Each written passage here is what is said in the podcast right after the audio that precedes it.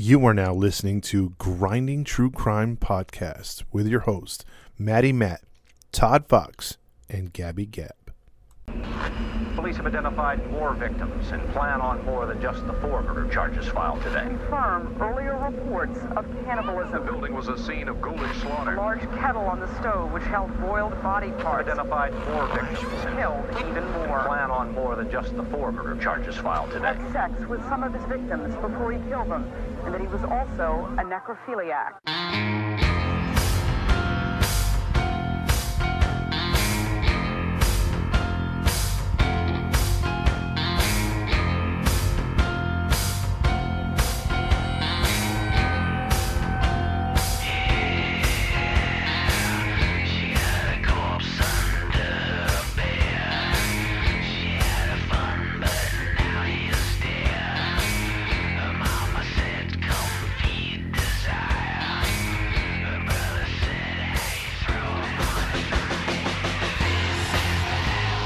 Hey, hey. Welcome into another episode of the Grinding True Crime Podcast with your host, Maddie Matt, along with, Yeah. and today narrating will be, Todd Fox. and today we're going to break down another episode for you guys. But before we get into that, I want to let you guys know where you can find us. You can find us on Facebook and Instagram. Just type in Grinding True Crime. There you can follow our page, like our page, comment on our page, and we'll get back to you as soon as possible. Or if you want to listen to us on your podcast stream, just go to Podbean, Spotify, Anchor, iTunes, Pandora, and Podvine. And for those listening to us outside of the U.S., you can always continue to listen to us on Radio Public, Breaker, Pocket Cast, and Podchaser. Go to Rebel, go to Redbubble.com, type in Top Fox 80, and there you can get some merchandise courtesy of Grinding True Crime. And if you like what you hear and you want to leave a a donation to support the cause, you can leave one on two platforms. You can leave one on Cash App. Just type in dollar sign grinding true crimes. Or if you have a PayPal, we have one now. You can uh, just type in at grinding true crimes, and you can, uh, if you like to leave a donation to us to uh, to support what we do, you can leave it on those two platforms. Listener's discretion is advised because we can't get into details that can be graphic and gruesome and not suitable for certain audience. So, listener's discretion is advised. And later, we'll get into details. Um, we might be recording a couple of live episodes this month. It's December, but we'll uh, probably in the next episode we'll let you guys know when we'll uh, record those lives but we we are looking into doing maybe two to three times a month. But we'll let you guys know. And one more thing I left out: we are on YouTube with live recording. Well, not live recording, but it has a picture. Um, what is it? Picturing pictures and uh, pictures and details of the recording that we did previously. So um, we are definitely on YouTube now. We have a few episodes out already. So if you want to uh, have a visual of what we talk about, just go onto YouTube and there you can find our um, our recording. Just type in "grinding true crimes" as well. Okay, got through all that. Started a little bit. no, you got, you got, that was a mouthful. I'll let you finish now, Todd. yeah. I'm like- Ew. wow. Wow. you guys, yeah. Hey, that hey, was bad. Hey, calm down. Taken out of that context. mouthful that's, on uh, that you finished, Todd. Damn. they took it out of context. Gabby took it there. You know what I mean? Like, Hey, hey, That romance went too far. hey, that's my brother. Hey, we ain't that close. We ain't that close, bro. Oh my goodness. Well, with all that bantering's over, I'm gonna turn it over to you, Todd, so you can break down your story for tonight. Okay. All right. Uh, well, let's get started here. Um, this story was recommended to me by Marilyn Rice, one of our super fans. Marilyn Rice. Yeah, shout out to her um, and her family. Ex- uh, went through this uh, this time period of when this took place, as she grew up in Lincoln, Nebraska. Oh, so she talks about, um, or she wrote to us uh, saying that when she was 14 years old in junior high, um, the te- uh, a teacher she had was a cousin of the suspect, and people did not even like mentioning his last name because of who he was related to. He had the same last Oh, name. dang. It's that deep. Yeah, it's pretty deep. So, um, I don't know if you ever, if you guys have ever heard of the movie Natural Born Killers. Yes. Okay, I I think think I have. I think I might have brought it up on another show that we did, but it was uh, if you're not familiar with it, the audience. Um, it was a 1994 movie uh, directed by Oliver Stone and uh, also starring Woody Harrelson, Juliette Lewis, uh, Robert Downey Jr., Tommy Lee Jones, and Tom Sizemore. So it was like a big, Oh, big cast. Big cast. big cast, yeah. And um, it was about a couple, a couple um, who you know have childhood like traumatic things that happen to where they get together, meet each other up, and well, they become natural born killers together. Like it's just like the the perfect combination of two twisted people turning into serial killers together. So it like it works, it works out like in a in a tra- not a tragic way, but a, a horrific way. Because this movie, I remember watching it when I was younger. I was like, damn, this thing is graphic. So it's like one of those movies when you're younger, you have to sneak into, you know, out of the sneak the movie via VHS when it was on VHS. So The good old days. yeah, the good old days. Kids but- don't know what that is anymore.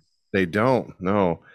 Uh, but this was a movie um, that that grossed a lot of money, um, and it's this story is kind of based off of that. So Hmm. this should this should tell you something. Um, so however, uh, this movie was obviously based on on on the, the time period that that happened, and um, but it it's you know that movie was fictional in a lot of ways because there was a lot of overkill in that movie. You know they have to stretch it out and they have to make it crazy. It's very bloody, very violent, um, but it kind of gives you an idea of how this case went down. So, uh, with that being said, I had to like set it up here. Um, but our story takes place in Lincoln, Nebraska, uh, in the late 1950s. Um, so we're going to travel back in time here. Uh, Lincoln had a population of under 100,000 people at the time, uh, mostly known for its farming communities, very uh, small, you know, small towns and cities, uh, but basically a city where everybody knew each other. Yeah, but the outskirts were growing, mostly cornfields, stuff like that. So it wasn't a big, uh, you know, um, big big uh, city type deal. It was more of your outskirts type of city. So Nebraska was growing, but but that's how it was back then. I've What- been there. I've been to Nebraska and it's pretty open. It's flatland, right? Yeah. Cornhuskers. Yeah, the Cornhuskers. You're right. Um, but you hear these crime episodes all the time uh, on podcasts and sleepy towns and things like that. Um, you always hear when they say, "Oh, you know, back in the day, we used to leave our doors unlocked and uh, having a you know safe uh, area to live in, so people people trusted everything." And um, so these people, unfortunately, in the story, you'll you'll see, you know, how how trusting these people were, and, and unfortunately, the repercussions of what happens of being nice people, you know, in a safe area, and uh, being wit- unfortunate uh, victim to a, a psychopath. But uh, in, the, in the words of a huge douche I know, to get the story started, whelp. You know where that was from? Don't, Don't be so disrespectful, Todd. I do mean huge, by the way. Hey, Um, man. Hey, man. Sorry, I don't know. that's an inside joke, but I had I had to. It's Let, yeah. joke. Uh, yeah, me and, me and Todd, no, I, I, you're very disrespectful there, Todd. we'll tell you after, Gabby. We'll tell you. After. Okay. Okay, so let's talk about the person in question, Charles Starkweather. I don't know if you heard of him. Dark weather. Stark- Dark weather. Starkweather. Interesting. Yeah, he's this is a guy that um that name is is very very um like uh you don't hear that too much, but Starkweather sounds like a rich, powerful person, correct? Sounds like a Jedi or something. Jedi. Sounds like Iron Man. yeah, there you go. Iron Man. He's got his own company and everything. um, that's a complete opposite. Um, his family life was paycheck to paycheck, struggling, blue collar family. Mhm. Uh, you know, a lot of kids, things like that. So that was if if you wanted to look up blue collar struggling family, paycheck to paycheck. What I just described, it was basically the Starkweathers. Ugh. His uh, his father, um, you know, Guy was his name. So Guy Starkweather and Helen Starkweather struggled to keep jobs uh, during this time. Uh, Guy because of his arthritis, and he had rheumatoid arthritis. Um, and in that time, you know, in the fifties, you know, that's hard hard to have arthritis with the limited amount of pain medication and the knowledge of the, you know, Very true. That's very true. yeah, and imagine, dude, back then without the medication and having to be like doing something physical, like plumbing. That's that's what his dad was doing. Yeah. Damn, that must have been painful. Yeah, so there'd be times where he just couldn't work. He was in too much pain. Um, and then the mom, she was, you know, if if she wasn't uh, you know, working at uh, you know, at the local restaurants or because she was a waitress, she was pumping out kids like every other year. Um, Dang. They had seven kids. Whew. Dang, they were bored. Yeah, One more my mom and dad had. yeah. Guy was like, "Hey, what's on TV?"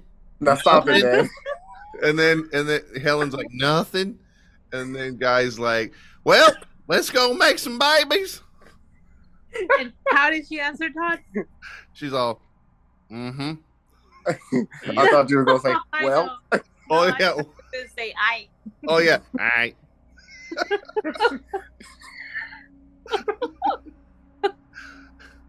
you're being very ris- disrespectful to the Starkweathers, sir. The pull-out method was not part of their routine. Oh, they didn't believe in pulling out at nothing except babies. yeah, exactly. Well, the baby's done been delivered.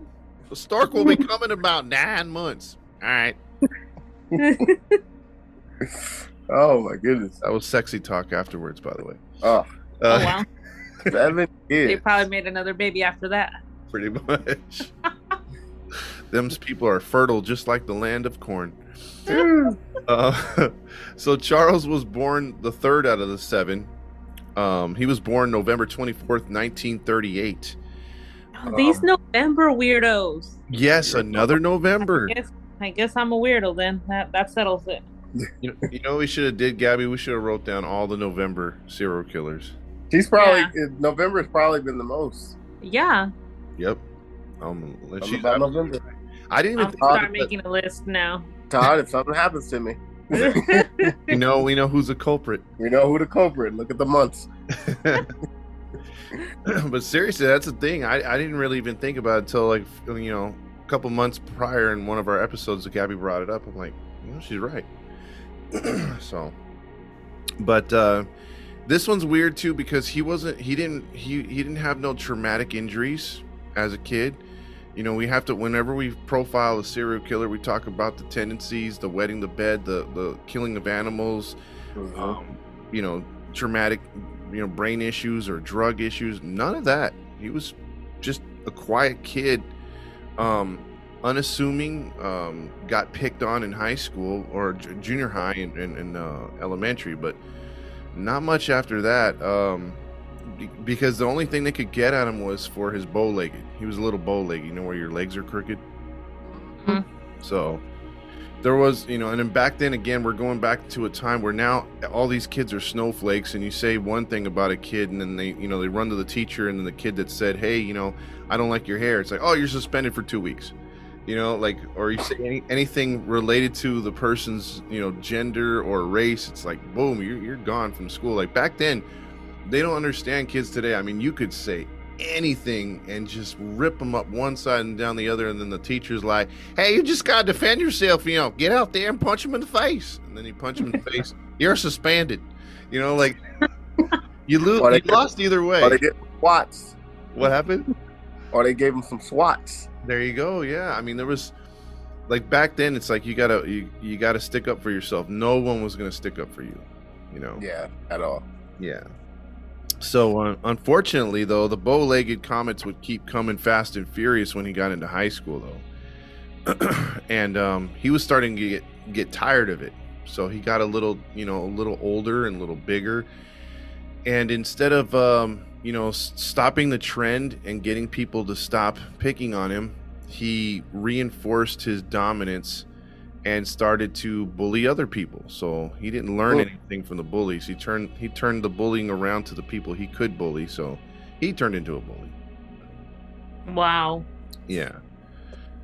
So he was That's mad at me when when kids get picked on and bullied i understand like you get mad and you've had enough and then you start beating them up or you know hitting back and stuff but turning into one and abusing other kids that's so sad It is. It is. And uh it, you could tell he wasn't happy with himself. A lot of people would say. And um he came into his own um he graduated high school and he began to work as a uh a, was a garbage man. So and then in 1955, shortly before he graduated high school, and we'll go back a little bit. You ever heard of the movie uh, Rebel Without a Cause? Oh. no Okay, it was a it was a famous actor. If you look him up, uh, James Dean. He he kind of died tragically, like the dude from uh, Fast and Furious, racing cars. Um, back then in the fifties, he was slick back hair, white wife beater tank top type shirt, um, the whole the whole uh, leather jacket, uh, tight you know uh, denim jeans and boots, and he had the cigarette. It was just a cool look back then because it was opposite of the whole straight up pocket protector glasses, you know, combed hair, you know what I mean? Like like squared kid, you know, like James Dean looked like a, a true rebel without a cause. Like he like he like he's living the, the life he wants to. You know, What's that guy? What's that guy from uh, Back to the Future? Um, Biff. Biff, sort of. No, no, actually, James Dean looked cooler than Biff. Biff, Really? still, Biff as uh, as a bully in Back to the Future was still square looking compared to James. Just Google James Dean. He's- I will. yeah, he died too young in real life. He uh, Dang. same same way the dude from uh, Fast and the Furious. Right when his career was getting going, he died in a car accident. So Dang. yeah. But uh, this guy Starkweather, uh, his senior year and beyond, would start uh, mimicking him. He starts slicking his hair back with the oil and the grease. Uh, got himself a leather jacket because you know his parents weren't going to pay for that. Um, Mhm. Got the denim jeans, rolled up the cuffs on the bottom. you know, wore the boots, got a chain wallet. Like he was just all into it. i used to like that look Yeah, it was like the rebel look, and I think in the early 2000s or something like that. Or Uh, yeah, I know some people that used to wear it like that early 2000s. yeah, yeah. So he's, you know, and it's a good look. I mean, if you could pull it off. But anyway, um, 1958, he's 19 years old at this point, and the second person that's gonna pop into our our uh, our show and the case is Carolyn Fugit. Fugate, Fugate, yeah. that's They- an interesting name they had them names, boy. Yeah, she's like, ah, Fugate. but uh, this this chick wasn't exactly a saint herself. This is a problem. She Oh. once she once told a teacher for um, you know that scolded her and got after her for not completing the assignment that uh, not that she's that she hates her or that uh, she can go to hell or something like that. She's like, no, I'm gonna kill you. straight up, straight up death threat. He said, "Fugue you." yeah, exactly. I'll you get you so bad you will hit you. But but here's the problem with this uh, because when two people meet up, it's like oh man, and especially when when two people that are kind of diabolical or have these kind of tendencies. Because again, these people are not on the per proverbial rails right here. They're kind of both off the tracks a little bit. it doesn't go well Nope. Exactly. And uh, the difference with these two as well is Starkweather Charles meets her when he's just about to turn 19 years old, and she's only 13, about to turn 14. dang she was that young Dang. Yep. She was in junior high when he met her. and she's already threatening a teacher Yep. Yep. And he's 19. And he's 19. Yeah. that's nasty There we have it. Yeah. He's going to the parents like, I want to date your daughter. And uh, they're all, all right. I'm not too happy about it. You know what I mean? Like, they say, they they say, didn't care Well, well, some well, it's funny because Fugate's parents were they were upset, but they weren't like telling him no as well. Like he would come over to the house and everything. And then um, Starkweather's parents were like, "Well, he's 19 years old. He can do whatever he wants to," and that's like, okay, So, like those that don't agree with it but don't interfere. perfect, perfectly said. Yes. Okay. Yeah. So, um, you know, we have a date. We have Uh-oh. And you know what that means when we have a date? what happens? Something tragic. Yes, unfortunately, it is the date of November 30th, so we stay in his favorite date. Uh, oh, or his month, I'm sorry.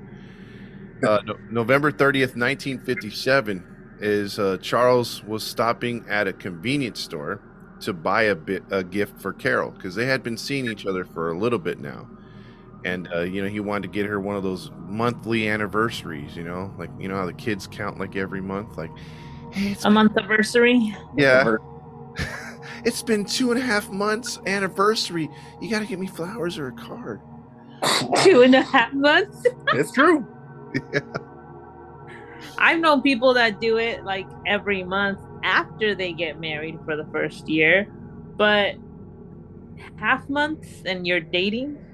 Yeah, I mean, Yeah. it'll be like, you know, remember No. that day it rained? It's rain day celebration. I mean, rain day, so you know, of our of our relationship. I don't know. It was like the third time it rained on our on a date. It worked for could us. never understand that. Yeah, I don't. They find kids, especially or high schoolers, will find any kind of anniversary. I don't know. Just, I saw that a lot. I did too. Yeah. I'm probably not explaining it right, but anyway, we'll move on. Move on. Um, but the gift he wanted to get her, he didn't have enough money to purchase it. So I guess he had spent a lot of that garbage money, literally. Uh, so, so he he didn't have enough, you know, to pay for things. So what do you think he did? He robbed the grocery store or the liquor store. Okay. Yeah, threatened the clerk and got what he wanted. Okay, you both are technically right, but not all the way. So I'll give you half points. Um, What? Yeah, he first offered the gas attendant credit. He's all. he pulled the whole thing from uh, what is it, Popeye? Do you remember Popeye? I'm Popeye the Sailor Man. you remember Wimpy? Wimpy, yeah. When he would be I'll like, pay you a burger on Tuesday "Yeah," or a hamburger today or something like that. he said, I'll, "I'll gladly pay you Tuesday for a hamburger today." and of course, he always said no. So he offered credit. He's like, "I'll gladly pay you for that stuffed animal or whatever he was buying, you know, on another day." And uh, the attendant said, "Of course not. You know, like he's he's not interested in that. He can't do that." Robert Colvert was the attendant. He was only 21 years old. Um, Ugh. Was that tells us everything. yeah. He um he said no and Charles did not like this. So Charles just up and left and said, you know, whatever.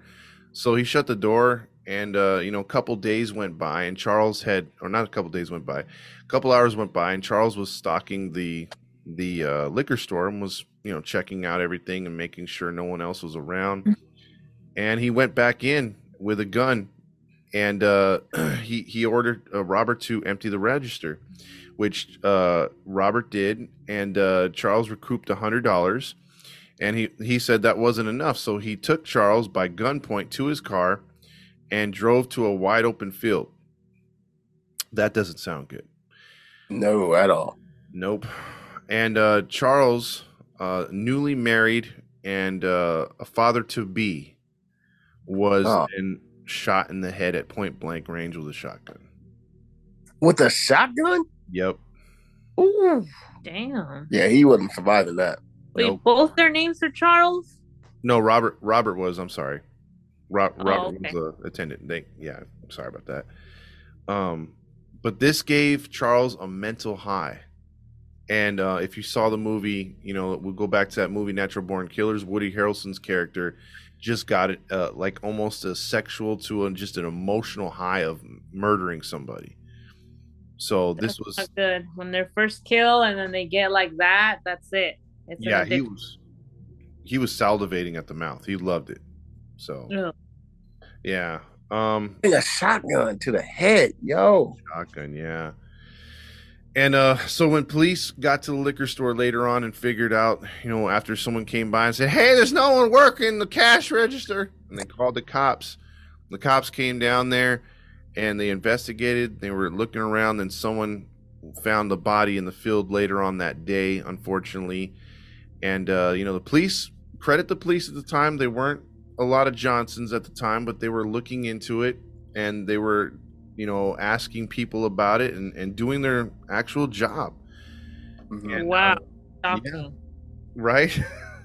with, our, with our stories, right, Gabby? That never works. Yeah. but uh, they were investigating this case and they were pulling up leads they were they were but charles never even though he had somewhat of a background of being a wild card was never interviewed so they basically interviewed most of lincoln nebraska on this case in the two months and never asked charles never had him on the radar at, at all Damn. yeah.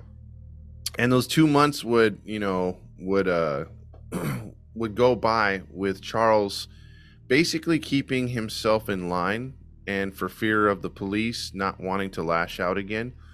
But he kept having dates and you know, the hundred dollars went by pretty quick. And I guess he had bills or he wasn't working all that much. Um he started, you know, started running out of money. So he was planning on doing something again to, to make up for that loss of cash.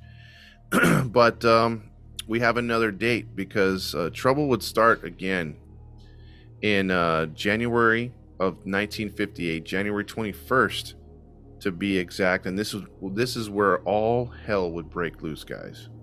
Only Mm. like a month and a half later? Yeah, yeah, Dang. Well, nearly two months. yeah.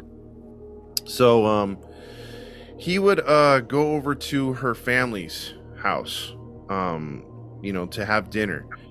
And um he goes over to uh to to uh hang out with his stepfather Marion Bartlett. He had a different name cuz the wife had remarried.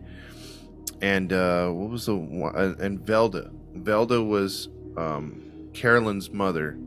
Um she was she was under Velda Bartlett at the time, but you know Fugate was her maiden name, or, or previous marriage. I'm sorry. And they're over there, and they're at the at their house, which is like a pretty big farmhouse, pretty big, you know, ranch style home, just nice plot of land and everything. And we don't have the content of the argument or what led up to it but at some point during the dinner or after the dinner there was some argument and speculation is because it was something to do with their relationship. I guess maybe Caril Ann's family was over it. Um, but there was some sort of argument that broke out.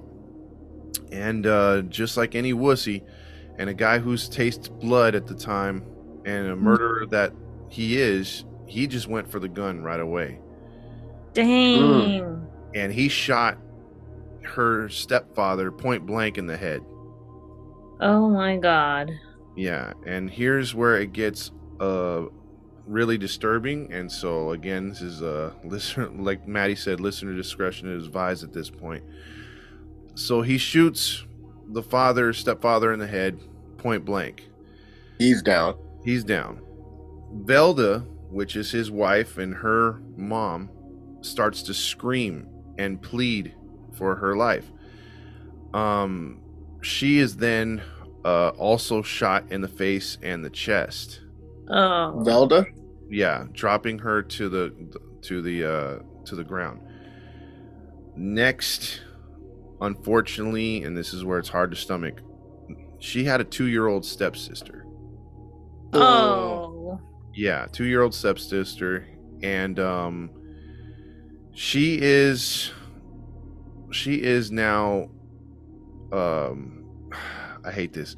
She starts to scream out of, out of the pain of the you know seeing her her mom and dad go down with a gun because even at two years old, almost three years old, the kid's pretty smart with that, or can can tell you know that there's Yeah. danger or something horrific, right?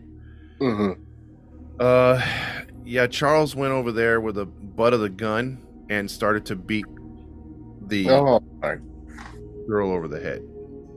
Um, that wasn't enough. Uh, he began to uh, stab the girl in the throat. What the heck? The hell is wrong with him? Yeah. So she dies. Um. So Why did he shoot her if he was gonna kill her? What the hell? That's He got like the most violent with a child? two year old. Yep. that's jacked up, man. Sick bastard. Yep. And Now then I he- why his name was not brought up anymore. yeah, yeah. I mean, it's, that's that's truly evil. And then he doesn't get enough of that. He takes the, the same knife from the girl's throat and takes it over to the father's and begins to just stab the crap out of his throat, even though he's already dead. Ugh. That's what just the heck? that's just over to kill. Now, I hate to say it, but at this point, keep those details in your head. There's a twist, Oh, Uh oh. big twist. So keep those in your mind for later. You know, Okay. yeah. Um, so what happens now after this is, um, the two actually put a note on the front of the door of the house, and that's a big family, the Bartletts. And they have people, neighbors and stuff. You know, again, it's back in the fifties. People visit each other. They don't. You don't have cell phones. You don't have email. Um, yeah. You just show up. Exactly. exactly. And these people are coming by the home and they're seeing a note saying, Hey, stay away. The family's really sick. We'll get back in touch with you when we feel better. And some people are buying it, but some people aren't. And one of them is the mother for um, Velda. Uh, she's a little perplexed. So she knocks on the door one of the days that they're that she comes by, like the third day and uh, her granddaughter answers, which is Caril, and she says the you know repeats the same thing that's on the paper, and she's like, "I don't think they're still sick. I want to talk to my daughter. How come I can't talk to my daughter? Where's your mother?" And she just makes up an excuse, and so the grandmother says, "Well, you know what? I'm going to come back with the police because I think there's something going on here." And this is like five days later, right? Mhm. So at this point, the Starkweathers are like, you know what? Uh, not Starkweather, but Charles is like, we got to get out of here. Um, they're gonna find out, and they've been living in this house with the bodies just sitting there Oh, for five days. how is she okay with this? Oh, we'll get to that. We will get to that. So Oh, what happens is they take the body of her mother and they put it in the outhouse which if you don't know what an outhouse is You go to the bathroom. outside bathroom. outside bathroom back then it was like a wooden thing with a hole you take a dump into this like you know to this like i guess we're uh, latrine or whatever on the bottom there's like really no plumbing you you wind up like draining it later if you do drain it at all but usually it just goes into this big hole They dumped her in there. Shoved the body after wrapping her in a blanket in the hole of the outhouse out, outhouse to where she fell into the the waste the human waste Ugh. yeah then they took her That is so disrespectful. It is. It's very disrespectful. Um, then they took the um, the body of her, her stepsister and put it in a box and put it over the top of the outhouse hole, not in the hole, but over the top. That is Uh-huh. so wrong. Yep. And then also uh, they took uh, the father and took him to the chicken coop and tried to bury him under the hay and the chickens inside the chicken coop. Wow. Mm-mm-mm. So all this before leaving. so and Like Gabby said, how is she okay with all this? Well, That's let her. me- oh, go ahead. I'm just saying that's her people's. Like, how is he? How is she okay with this? Well, let me ask you guys: Do you think at this point she's a hostage or a willing participant? Being that she witnessed him killing all of them, and she sees that he ain't scared to use the gun, I'm gonna say she's a hostage. Okay.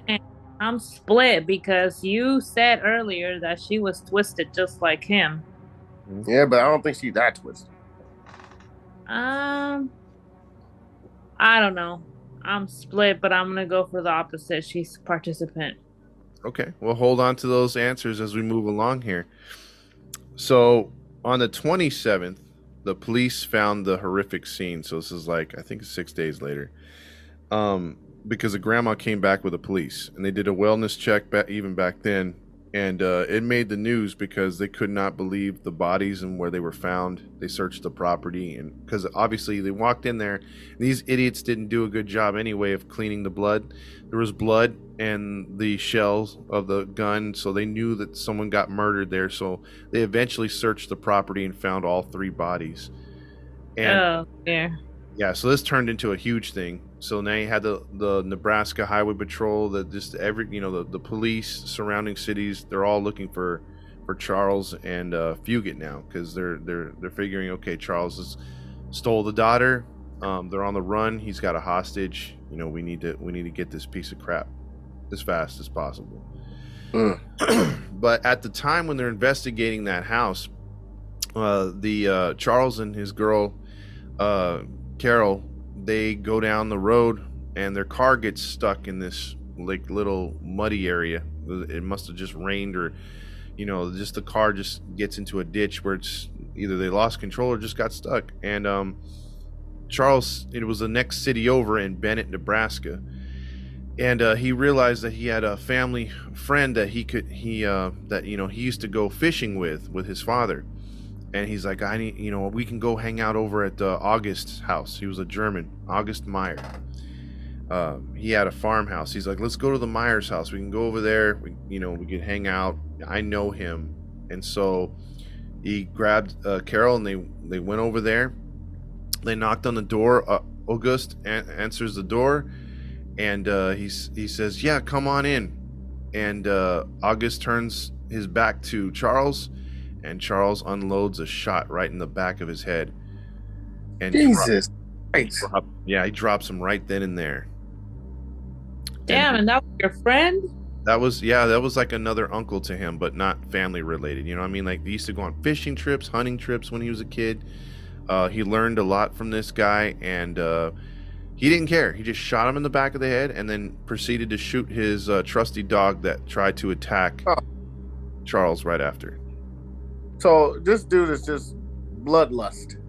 Yeah, at this point, it's uh again, it's turning into a sexual high. Not, I, I can't say sexual high, but like an emotional, like thrill, thrill kill. Yeah. Yeah. Yeah. So he, they rummaged. They left his body on the floor right where they shot him. Didn't try to move him. Nothing like that. Um, they would eat the food. They would hang out, um, sleep there for the night, and uh, and, and basically search the home for more weapons and uh, things that they could take, you know, on their way. Um, so he he would leave the um the the farmhouse to go back for the car, but the car was not moving still, so they had to come back to uh you know to the to the farmhouse but it was getting it was getting late at this time because you know they spent the whole day over at a, go- a ghost house so they were like, you know what, we gotta get, uh, you know, we gotta get a ride. We gotta get a car from somebody. So as they were gonna walk back to um, the Meyer's house, which was August's house, um, they unfortunately ran into, or unfortunately for these two, they ran into uh, a couple, which was Robert Jensen, 17, and they were fiancés. 17 Jensen and 16 year old girlfriend, Carol King. Uh, they were driving down the road and offered them a ride. So, being, un, you know, really nice people in a nice area or, you know, unsuspecting area, they're like, oh, look at these two people. They're out around eight, nine o'clock at night. They need a ride. Let's let's pull over. Okay. And that's why you can't you can't pick up nobody. Exactly. And uh you know, they're they get picked up and at the next day you know in the morning a friend of august comes over again and they find him in the doorway shot in the head. Uh, police search the house and uh, here's where it sucks too. As they search august's house that next day they would find uh, august in the doorway again and robert jensen the the teenager, 17 year old, with six gunshots to the back of the head in the storm in the storm shelter. He was thrown down into the storm shelter. With the same shotgun? Uh, yes. Oh my god! Six. These so these people like six to the head. That must have been a really jacked up scene. Yeah. Yeah, his body was twisted too at the bottom of the storm shelter. So when they went down there to pick up or try to recover the body or try to, you know, check on the body and see if they could find evidence, in the side of the storm shelter, like off to the side, was the body of his girlfriend and uh, fiance. Uh, she was also shot in the head. However, it's a little, again, a little graphic here. She was uh, half naked from the waist down. She was shot twice in the back of the head. Uh, Charles attempted to rape her, but couldn't. So, disturbing about that even more is the fact that when they checked her vaginal area, her um, vaginal area was mutilated and stabbed all over several times with a knife, almost like 30 times. Her Oh my vaginal area? Yes. Her vaginal. she was already dead when he was trying to rape her. Uh, we will get into that, but not Oh. at this point. Yeah, I, I I gotta get to those details later. Um, but she was she was stabbed all over her vagina and crotch area, like violently, not just like you know poking at her or whatever. But it was described as violent. Oh Dang. God. so um well i might as well get into it now since we're right on it but um the stabbings would be debated for a long time after this and was and the truth was never really um revealed on this because there was uh conflicting s- stories about what happened and conflicting statements but the police believe that starkweather tried to rape her and he couldn't get it up because that's been established. But um, they don't think it was Starkweather who did the stabbing on her as a fit of rage. They think because Caril was there and she was upset the fact that Starkweather was trying to be intimate with another woman that she did the mutilation. Mm. Oh. Yeah. I mean, it's possible.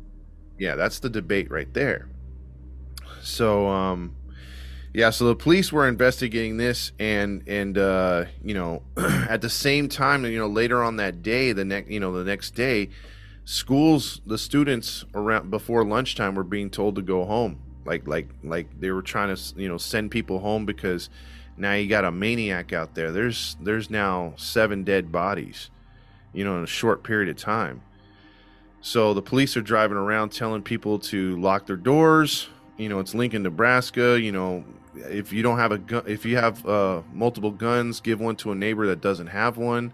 Arm yourself, lock your doors. Uh, the, Dang. Dang. yeah, they're they're they're tripping because they don't know if these people are still in town. You know, and they don't want any more bloodshed. And, and now that you know, you got also posses forming of guys like, hey, let's get into Mac's truck and drive down the street. You get Jim Bob, B- Billy Bob, Joe Bob, Yo Bob, and get in the back of the truck, and we'll just take shotguns and start shooting at random things. All right, You forgot Billy Bob. there you go. A lot of Billy Bobs. You tell Billy one, you tell Billy two.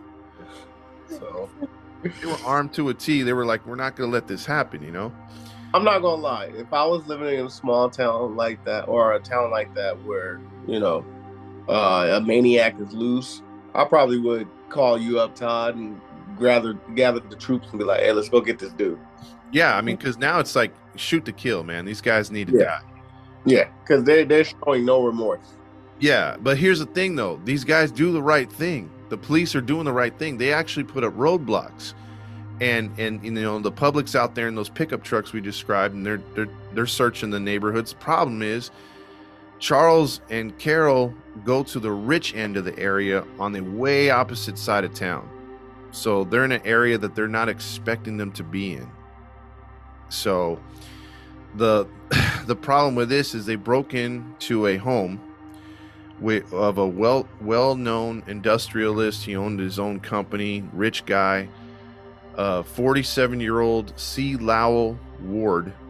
Um, he returned home from work, and uh, his wife and maid were all at home. And uh, you know he's a very important company man. You know he's got he's got to be at work. He's got to run the. You know he's a well known guy.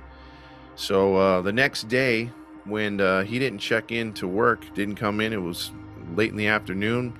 They sent an assistant down there. You know the guy that always pulls the coffee for the the front room. You know the the, the people the, Yeah. the temporary person. Uh, he went down there to check in on the family and check in and see maybe what happened with C, uh, C Lau, and um, he went down there and he saw Mr. Ward in his uh, what is it front door, dead of a gunshot wound to the back of the head, um, in a pool of blood. He's he's on the on the floor in his little walkway leading into the uh, front door of the house. Oh, that's sad. Yeah. Um, the police would come real quick, and they would find uh, after they found uh, Mr. Ward in his uh, front front room house, uh, the front door. Sorry. um, they found uh, also his wife upstairs with stab wounds to the neck, chest, back, but in overkill fashion. So Oh, we're talking about like psycho status you know the movie where it's like re re re you know like she's stabbed crazy again it's overkill. They're using aggressive violent terms of how these people are killed. Dang. yeah. So how many how many has he killed so far? well this is nine so far. This is nine. And the 10th one would be the maid. Um she appeared to suffer. Again these murders are not all the same. The maid was found tied up to the bed the wooden bed you know um she had stab wounds all over her chest some superficial some deep. Um and then she had some on her throat as well just like the father you know stepfather. And uh, there was a knife that uh, or knife wounds that were pre uh, on her arms and legs that were pre-death pre uh, so she was tortured. You know. And they're and they're the uh, they weren't confirming but there, there might have been some sexual things with her as well But he couldn't get it up.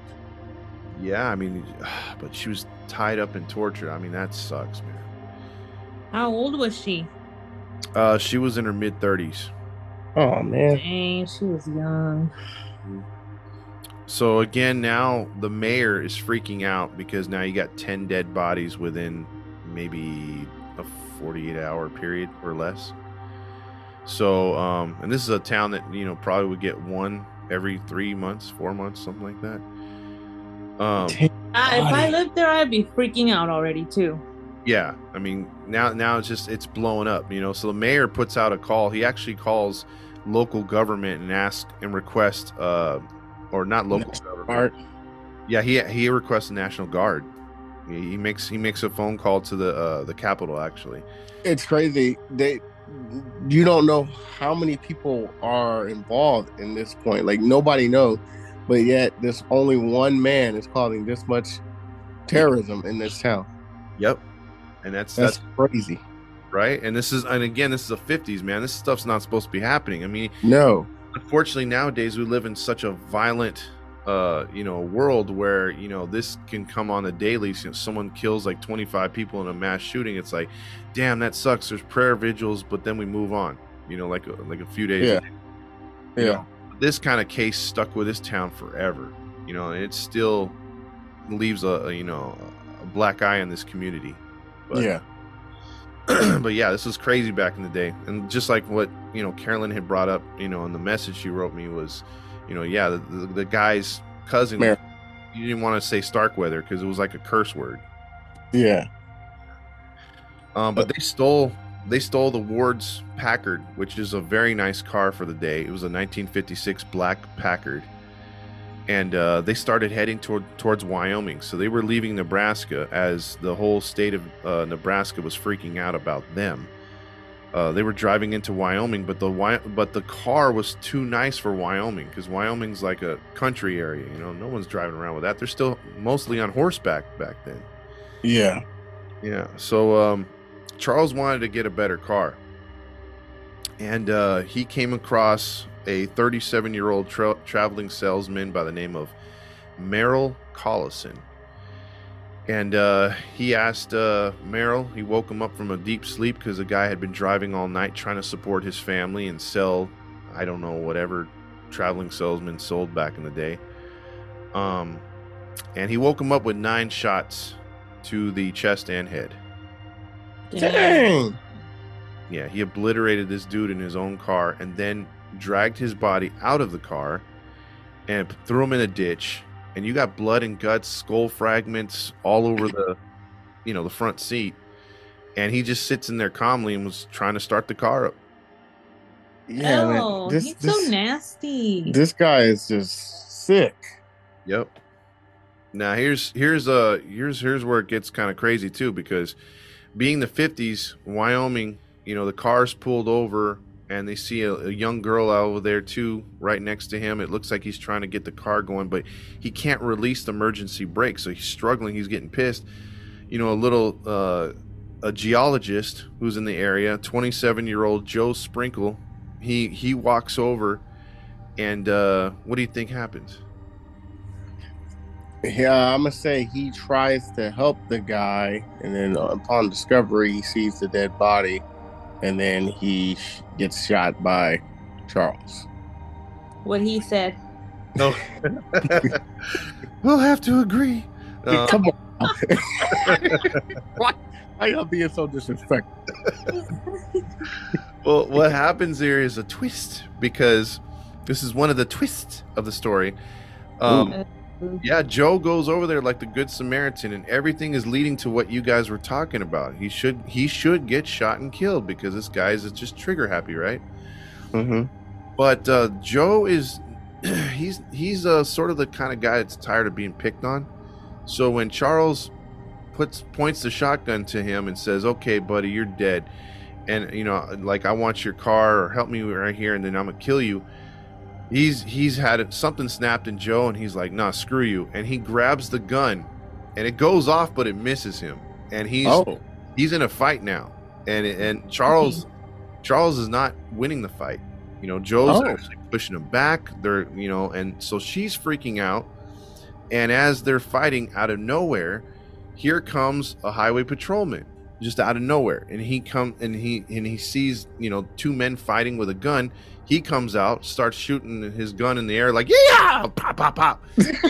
Like, hey, you two, stop it! And then uh, Caril comes over and says, "Hey, that's the Starkweather guy. He's trying to kill me." And so she runs towards a, a squad car and kind of hunkers down. The officer tries to break things up. Joe lets go of the gun, and so does Charles.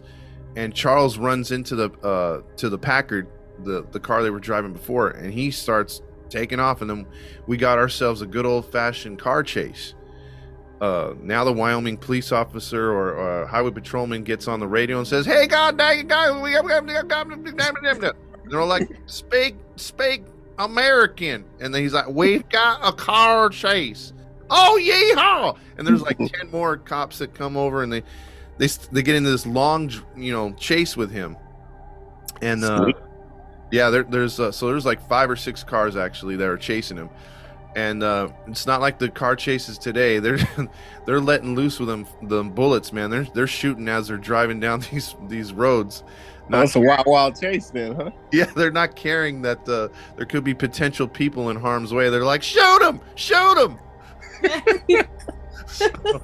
Going No like, pit maneuvers on this one. uh, no pit maneuvers at all. They're just shooting at about seventy five to eighty miles per hour.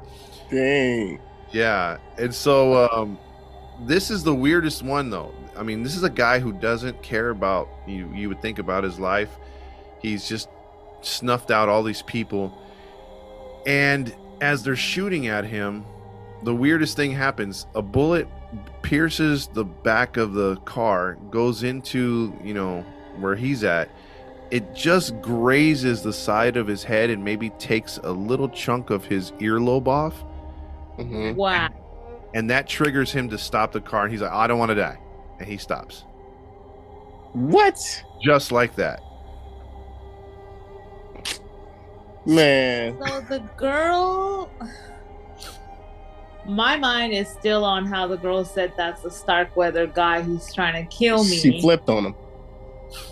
Well, And now I'm wondering, I'm wondering if she really was a victim, or she did that so that she wouldn't get blamed for anything. well, let's get into that. So as they arrest him, they don't they don't keep shooting at him because he puts up his hands, he pulls over the whole nine. Uh, this is a media story from all over the nation. I mean, people come in that they want to see this thing. Uh, the National Guard actually has to come in to beat off the people from the courthouse because you know everyone wants to keep, keep it. You know, catch an eye. The newspapers are covering it, so it's huge because you have 11 dead, 10 and 8 days. You know, the other victim was two months prior, and now you have, you know, as this case goes to court the next year. In between that, like Gabby said, they were investigating Caril and they were finding holes in her stories. And Mhm.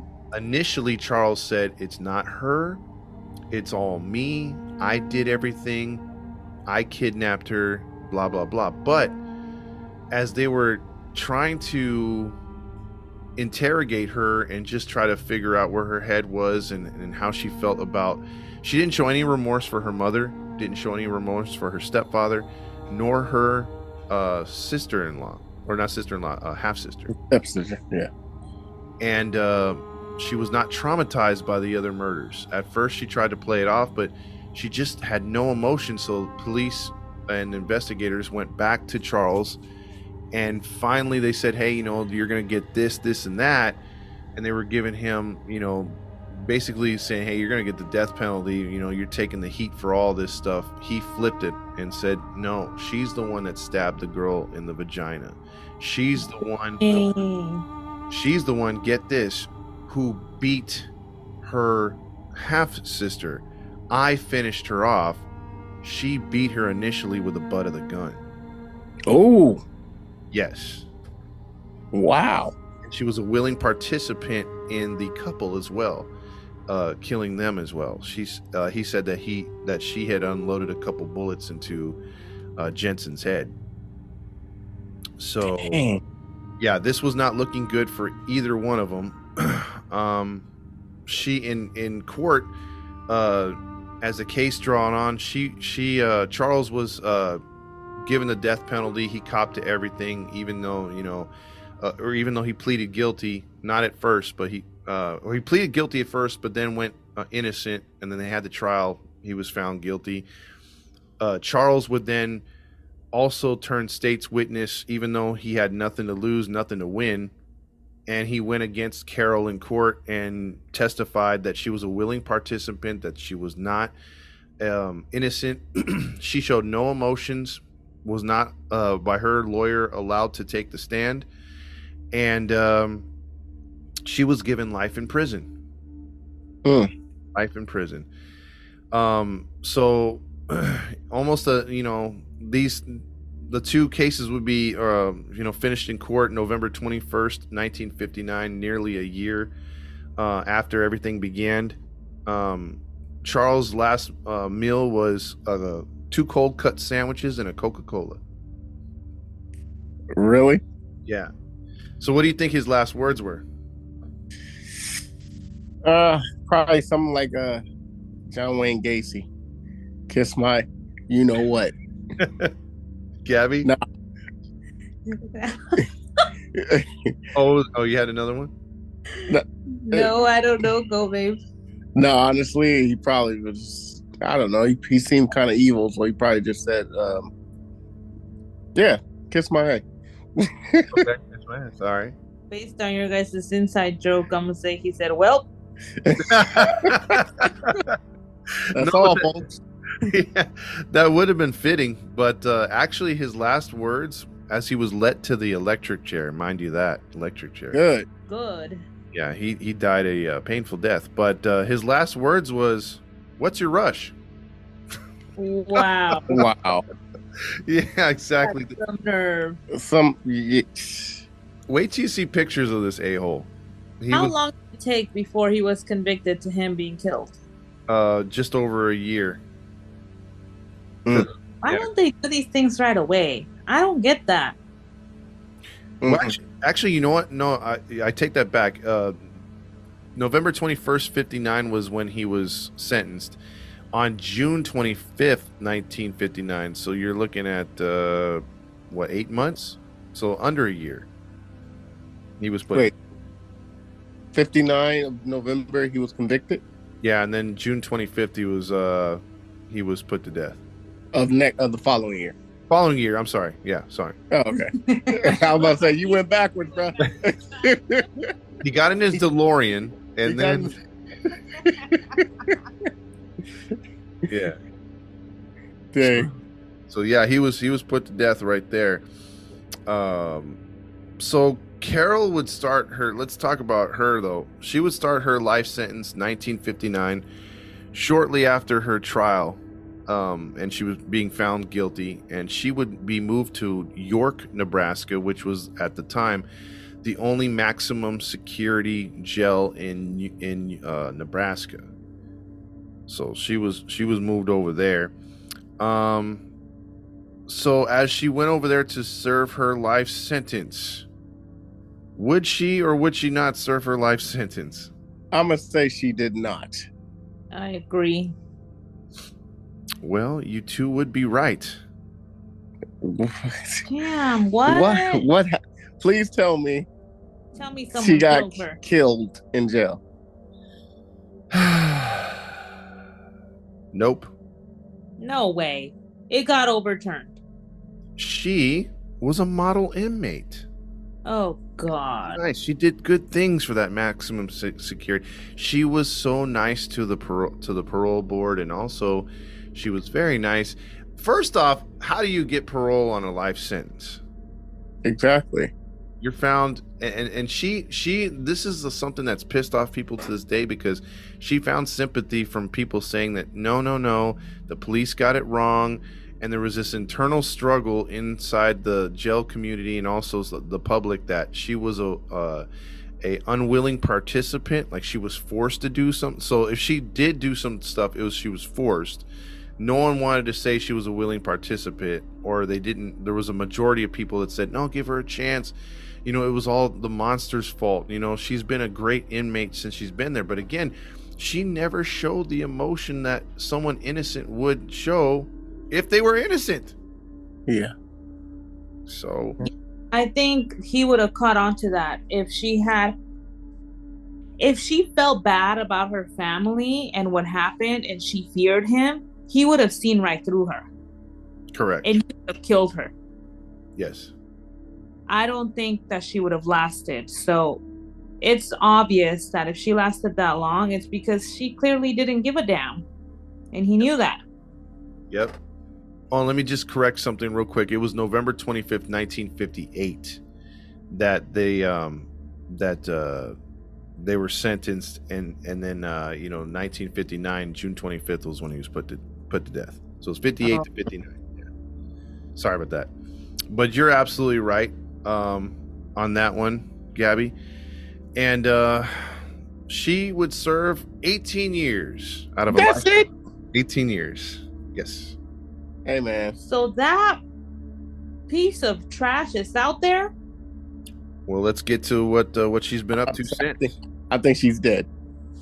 Really? Okay. I, I think she's dead. well, she would be released June 20th, 1976. Uh, Fugate would go on to marry a worker uh, from the National Weather Service in 2007.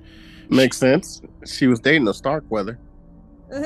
Oh my god, that was such a reach. Did you hurt yourself, Matt? Reaching for that joke? Jeez. Proceed. So yeah, how do I follow that up? Um, but it but she had retired a few years earlier uh, from a janitorial spot, so she had you know just before the uh, you know she she got married to this guy, um, she would retire, so she was already like having a somewhat of a pension, you know, and, and then Wow. she marries a guy with a good job. Um, the two would be married up until 2013 and uh, call it karma, call it whatever you want. But they the two Yep. got, I already know where you're Oh, go ahead. to remember the details of them stabbing the neck of the dad and the girl. Well, that's that part of it. That part of what we talked about was whether or not you believe that she was innocent or not, because the stabbings, you know, could have been her, and and and a lot of people believe it's Charles. There's, the jury's still out on this, like because there's no DNA, uh, you know that you know there, there's no showing that she had knife wounds on her hands, you know, stuff like that. Mhm. We don't know. It's he say, she say. But that's Yeah. because it happened after they were dead. Mm-hmm. Mm-hmm. So, you know, so that's that's still debatable to this day, but I'm under the impression that she's just as guilty. You know, from what I've seen, the her actions afterwards and during, I think she played the part to just save herself, but when it didn't work, she's like, all right, and she just went with it. and uh but Car- opportunist. yeah, and you would think, you know, she's got a great life. You know, she's it's 2013. She's married to this guy for, you know, working on a decade or at least, you know, 7 years or whatever and Mhm. living nice, living the life and she got away with murder literally. And um but she gets into a serious car accident with her husband Mm, and her husband dies. mm. Yeah, he dies in the car accident, and so she's widowed in 2013. And as of in 2020, she tried to apply for the um, and this is the part that pissed off family members of the survivor or the sur- survivors or the family members of those that died. She applied to the Nebraska Board of Pardons to try to get her uh, past erased as far as her criminal record. Oh no. And the families put up a huge stink about that and it was withheld. So so she did not she was not allowed to um get Clear her record. clear her record. And that was in 2020 and uh she this douchebag is still alive and well in parts unknown at this point. We don't know where she's living. Uh th- this to me murderer is still out there. I thought when you said call it karma, someone got her. That's what I thought. I thought maybe she got stabbed, or you know, she ended up losing her life some somehow, some way. I think that would have been good for the families of the victims, and I'm not wishing death upon anybody, even a, a- which I think is a piece of trash in her at this point. But I, think Karma was losing that good life she had. She had a Mhm. really good setup with this guy, and once he died, she kind of lost everything. So where she's living now is kind of a debatable. No one really knows. She, I'm pretty sure she changed her name too. So, uh, but the, yeah, that's where we're at with this. Uh, She's still alive, you know. I don't think nobody cares either. How does somebody get a life sentence and then behave good for 18 years and get released mm-hmm. after what a gruesome, disgusting person they are? Yeah, How they killed people. and she Yeah. had. Like, Oh, go ahead. Sorry. No, I'm saying like your own family. Like, if you can't trust this person with a family of her own, what makes these morons think that she could be trusted with society? Yep. And that's that's and that's the thing. um, Unfortunately, she had a lot of people in her corner at the time, thinking that she was too young. She even if she did do it, she was manipulated. Give her a chance, and maybe some of those people in their minds were proven uh, right later on because, as far as we know, she's never offended since. But like in the movie, you know, the uh, Woody Harrelson's uh, girlfriend is a willing participant because she gets off on it the same way he does, and they Mm. go around murdering people like it's nothing, and, and and it's just a high for them, adrenaline rush. And maybe that was her thing. With him gone, maybe that whole lust of adrenaline goes away, and she's able to readapt. Maybe, but she got hooked up so many times. I mean, like after she gets, like Gabby said, the 18 years out of a life sentence, she gets with a good custodial job, like maybe something like Matt, where it's like she's working. It said she was working a janitorial spot, but like maybe not high up like Matt, you know, as a, as far as like a um, supervisor or something like that, but enough to get a pension. you know, and then she meets up with a guy with a good paying job and everything else like that, nice home. I mean, she got. I mean, it's weird. She lived two lives. Still is. How does uh, how does someone who, I mean, uh, and I'm all for you know second chances and all that stuff. I get it, you know, but how does someone who is a convicted murderer, who's supposed to be on life, gets out after only serving 18 on good behavior, and end up in a good situation like that? Like, you know, usually it's deserving to those who deserve it. I, I'm not saying she was a horrible person afterwards, but I don't think she deserved that. She should have been serving life because I, I I'm with you, man. I think she did it. I think she was a willing participant, and she murdered or participated in the murders of her family and other victims. She didn't deserve that good life. I agree. And what do you guys think? I mean, that's the other thing that people, when they think about her and her should should you know have been still serving her life sentence. Don't you think, guys, at some point she could have ran from this guy or at least attempted to get away? I mean, there were I days. agree. I agree. you're that enraged that you're gonna stab somebody's vagina that many times, take the knife and stab him in the neck. Exactly. Hell has no fury. What's the sin- what's the saying? Don't, don't tell me that you you couldn't bother trying, you poor little thing, but you never cried a tear for your family. Exactly. A scorned woman, Matt. But Off with her wang too. what? I'm just saying that that's why I feel like she did it. You know, she saw him trying to penetrate another woman. She flipped. I'm like, uh, uh yeah, but like Gabby said too, like on your own family. I mean, damn. I mean that that one right there is super low. And then those unsuspecting other people. And I agree with you, Matt, too. I mean, there's there's there's I mean, she could have she could have stabbed him in the neck, like you said, like in the middle of the night when they're sleeping at, at that house with the bodies there. She could have easily snuck out and ran for help. Uh, but that's that's why the police were like, you know, it was never reported or never shown or she never said or he never said that she was tied up at all. You know, yeah. so that's a, that's where that case is, and it's still and it's funny because in Nebraska, it's still debated to this day whether she was a willing participant or not. When they talk about Starkweather and Fugate, it's always Starkweather was the mass murderer, and then you have some people saying, "Well, I think she was guilty too," and then other people are like, "She was a fine young girl." You know what I mean? So I don't know. They'll be the ones. Yep.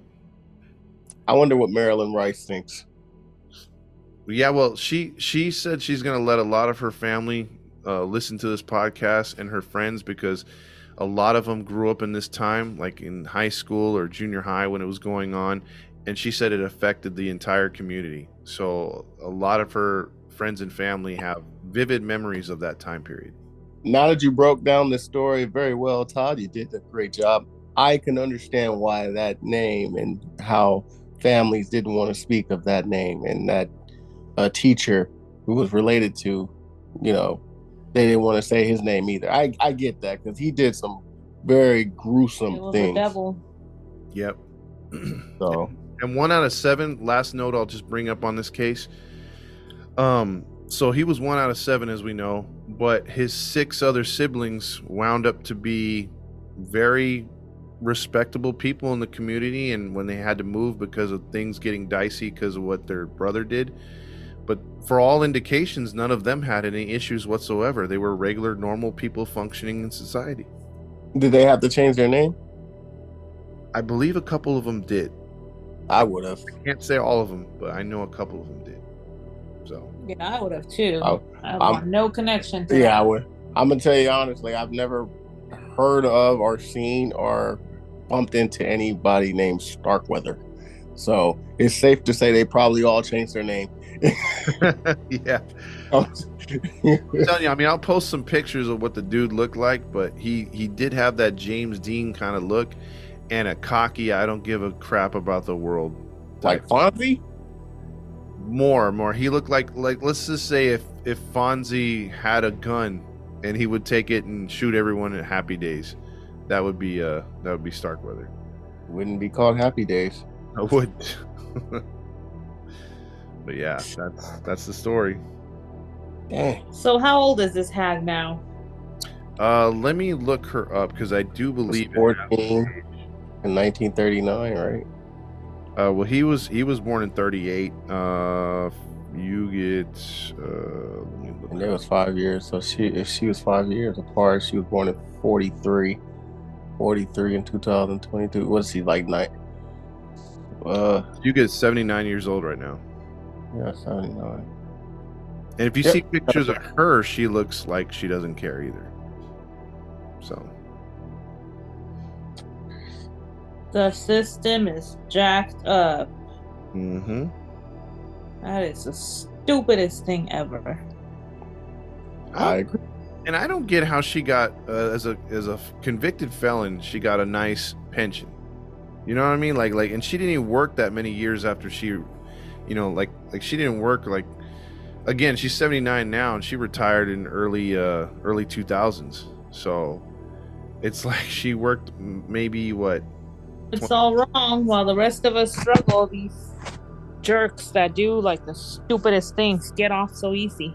Yep. Yep. So she's still living off that somewhere. Mm. That murder. Yeah, that's not just one murder, you know. I mean, that's freaking 11 people. Maybe she's not maybe you can't tie in the the the 21-year-old the first murder because, you know, she wasn't present for that one, but she was present for 10 other murders. 10. And her own family and two year old stepdaughter. Yeah. Sister. Oh, sister. I'm sorry, sister. The only explanation here is she got some damn hate because that was her stepdad, and then her mom had a child with him. They must have loved that child so much, and she must have felt like the hated left that one. So she took out that anger. Once he shot them, she just had to like release the anger with the stabbing. I can see that. That's a good point. I can see that. Jealous rage. Yep. It's not this child's fault. If you're mad at your parents, like she's two. Yep. Hmm. That kid would have been almost 68 years old today. Hmm.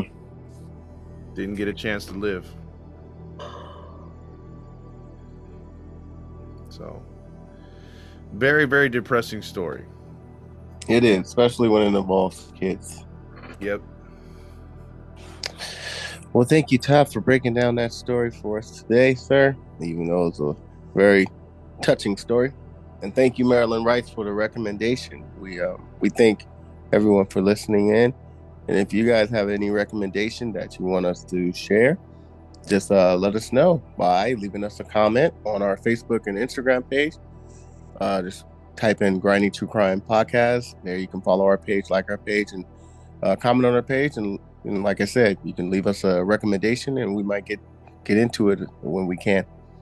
Uh, if you want to continue to listen to us on our podcast stream, just go to Pod Podbean, Spotify, Anchor, iTunes, Pandora, and Podvine.